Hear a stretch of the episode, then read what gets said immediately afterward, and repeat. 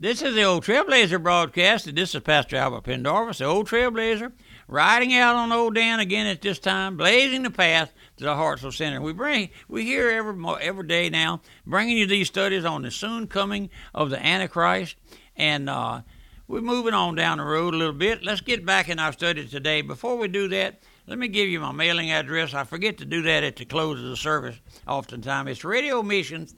Post Office Box 1810, Walker, Louisiana 70785. And we have some new listeners up there in Alaska. Maybe you're hearing a message. I'd like to hear from you. Right, drop me a card or a letter. Let me tell you, I always love to hear from you. In our last study, we saw that uh, we're producing a Christless generation of church members. Oh, my friend, what a tragedy! What a tragedy! Our folks are being duped into joining the church and making a profession of faith, shaking the preacher's hand. This is the spirit of Antichrist, and this is a denial in practice of the virgin birth of Christ. We'll have more to say about that a little later. Now let's look again at our text that we were reading in 1 John 4 3. And every spirit that confesses not that Jesus Christ is come in the flesh is not of God and this is that spirit of Antichrist. When an individual confesses that Jesus Christ is not come in the flesh, that is, virgin born, he also denies the substitutionary death of Christ. If Christ were not virgin born, we have no substitute. And when we speak of the Lord Jesus as only Jesus or sweet Jesus, you have no substitute for sinner. So this text teaches not only that this that he was virgin born, but that he was the Son of God, tabernacled in the flesh, the second person of the triune God. And that means that he is a sinner's substitute. Everyone who confesses that the Lord Jesus Christ as his substitute, as one who died in his place, does it by the Holy Spirit. Then, on the other hand, everyone that does not confess that Jesus Christ is come in the flesh, that is, confess him as substitute, is not of God, but is dominated by the spirit of the Antichrist. The one thing that Satan will turn earth, sea, and sky upside down and inside out is to keep an individual from believing and coming to the Lord Jesus as our substitute as your substitute or mine. The doctrine of the substitutionary death of Christ on the cross is minimized. Do you hear it talked about in your church, my friend? Do you do, do you? Let me ask you. Let's listen. No, it's explained away. Scoffed at, denied, everywhere you turn today. Man by nature, man by nature hates hates the born again believer. He does, and never calls him Jesus. A born again believer never calls Christ Jesus. You won't hear it. You won't answer. You won't end this prayer in Jesus' name. No, it's the Lord Jesus. It's always Lord, blessed Lord, or the Lord Jesus. Not one time in the scriptures do the demons ever call him Lord. They always refer to him as Jesus of Nazareth or the Holy One. On the other hand, his friends always called him Lord. Now, where do you stand? I asked you this morning. Where do you stand? Listen now. Listen. He's a very, does he indeed occupy the throne of your heart? Does he actually rule over your life? Have you ever looked up into the face of the Lord and called him Lord? Lord, thank you. Lord, thank you. Lord, thank you.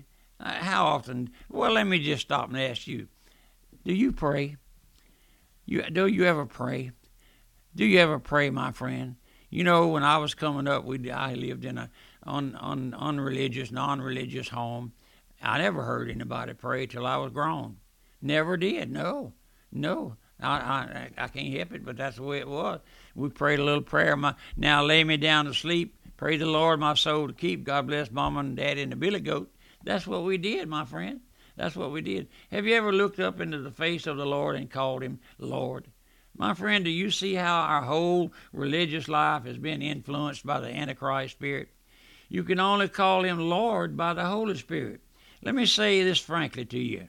Listen now. no sinner ever gets saved until he first comes to recognize and to know and to acknowledge in his heart that Christ is the Lord.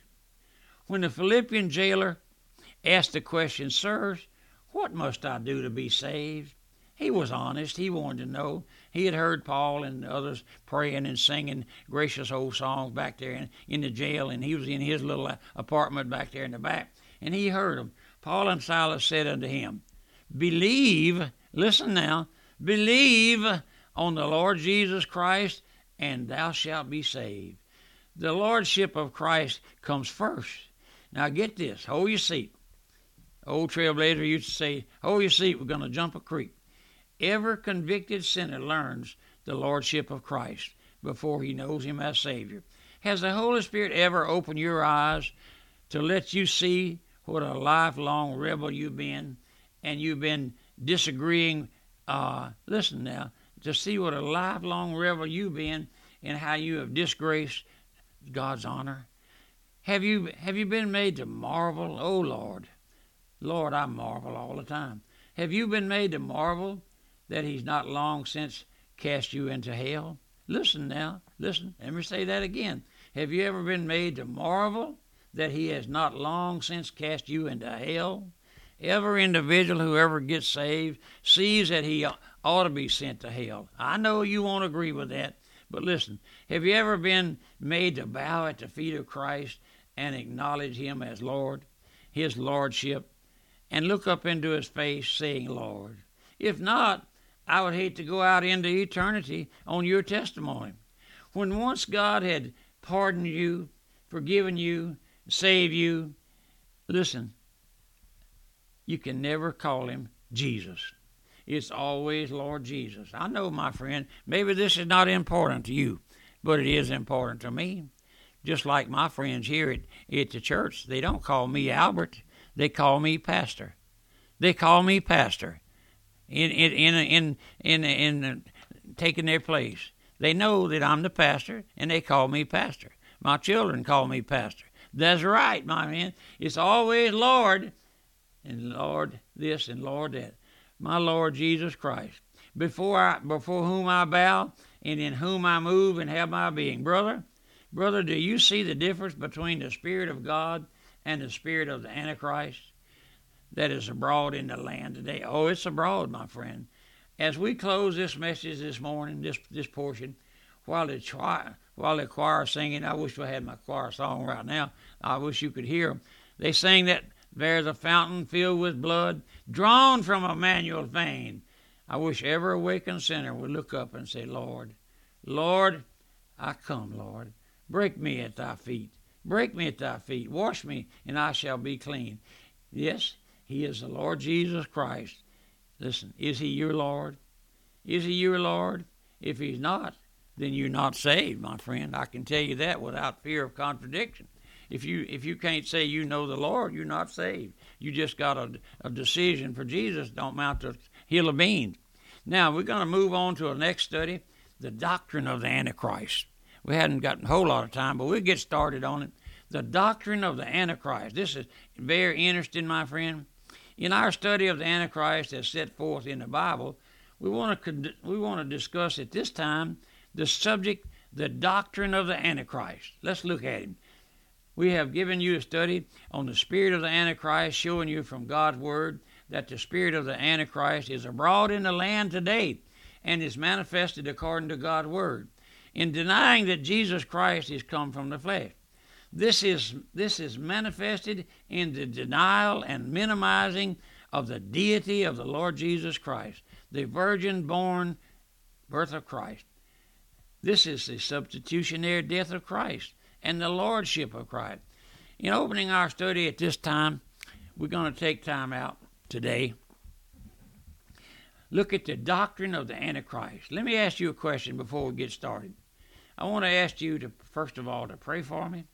I don't believe that I've ever approached a message feeling so insignificant and so little and so helpless. My friend, the Lord has to give you grace to even tackle a, a series of studies like this because Satan sits on my shoulder in this little studio and telling me to slow down, preacher. You know you you know you're going to make your good givers mad when you say things, but that's right. That's right. I wish you would pray with me that the Lord would break through and let us see and behold how awful in the hour in which we live and how near we are to the coming of our Lord Jesus Christ back to earth again. Do you look forward to that, my friend? Are you looking forward to the Lord? Oh, I've spoken to many old saints across the nation, the older people, maybe, especially up in the eight, late, late 80s and 90s, and they say, Trailblazer, I'm just content to wait on the Lord, looking for the Lord to come and take me home. Now, here's a question I want to ask you Why have such great old Bible doctrine as the sovereignty of God and the total depravity of man, the person and work of Christ, blood redemption, salvation by grace? the person and work of the Holy Spirit, and the imminent return of the Lord to earth has been so ignored and so relegated to the scrap heap. Oh, my friend, why are these great old doctrines, fundamental doctrines of God, laughed at and scoffed at and ridiculed? So many religious quarters today. I, I, I, I tell my folks here, my local folks in my congregation, I, I advise them, I recommend that they listen to some of the world's uh, these new newfangled preachers that, that that preach on the radio and on the television. I, I tell them, I tell them. Most of all, they raise money and those things. I want you to see as well as I do. I think it is a good thing for you to listen to them, my friend. Don't be critical. Don't don't call them and cuss at them and none of those things. Don't do that. No, sir. Then on the other hand, why are those who champion uh, and, and proclaim and identify themselves with these great old doctrines called crazy. Why am, why am I called crazy? Why am I called a crackpot? And then we are outlawed by the religious world of today. Now, there's an underlying cause for this. Let me look at it. there's an undercurrent movement on the part of Satan. Listen now, who is being given the power by the Lord God of heaven to slowly prepare the world religiously religiously for the acceptance of the Antichrist. I have never witnessed such antagonistic and rebellion against the Word of God as we have today, religiously, and I've never witnessed such a time of spiritual darkness in which we live. Now, my friend, if you got any sense at all, religious sense at all, you can listen to one of those guys, listen to one of those preachers.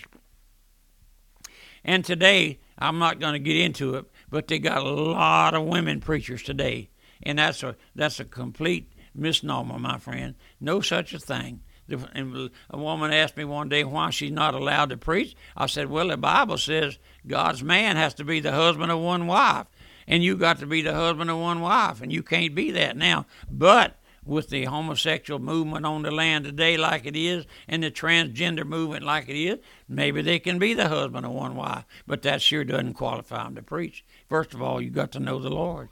You got to have something to preach. You can't preach something you don't know. No, sir, you can't, my friend. And folks walk up to you and say, "Do you know? Do you know the Lord? Can you answer them? Can you answer them?" I can. Christ died for sinners. Luke 19:10 says Christ came to seek and to save that which was lost. That's what he did for me. I was a lost sinner, poor old lost sinner, staggering around, uh, drunk on ignorance, I guess you could call it. But I wish you would tune in tomorrow at the same time. I'll be back. Remember my mailing address, radiomissions.org. I'm sorry, that's our website. Radio Missions, Post Office Box, 1810, Walker, Louisiana, 70785. And we'll be here for the next few days bringing you these studies. We have a few, several more left. And I would that you'd pray for me. Call me. My, red, my phone number is area code 225 664 8658. And until next time, may God's richest blessings rest upon you. Goodbye.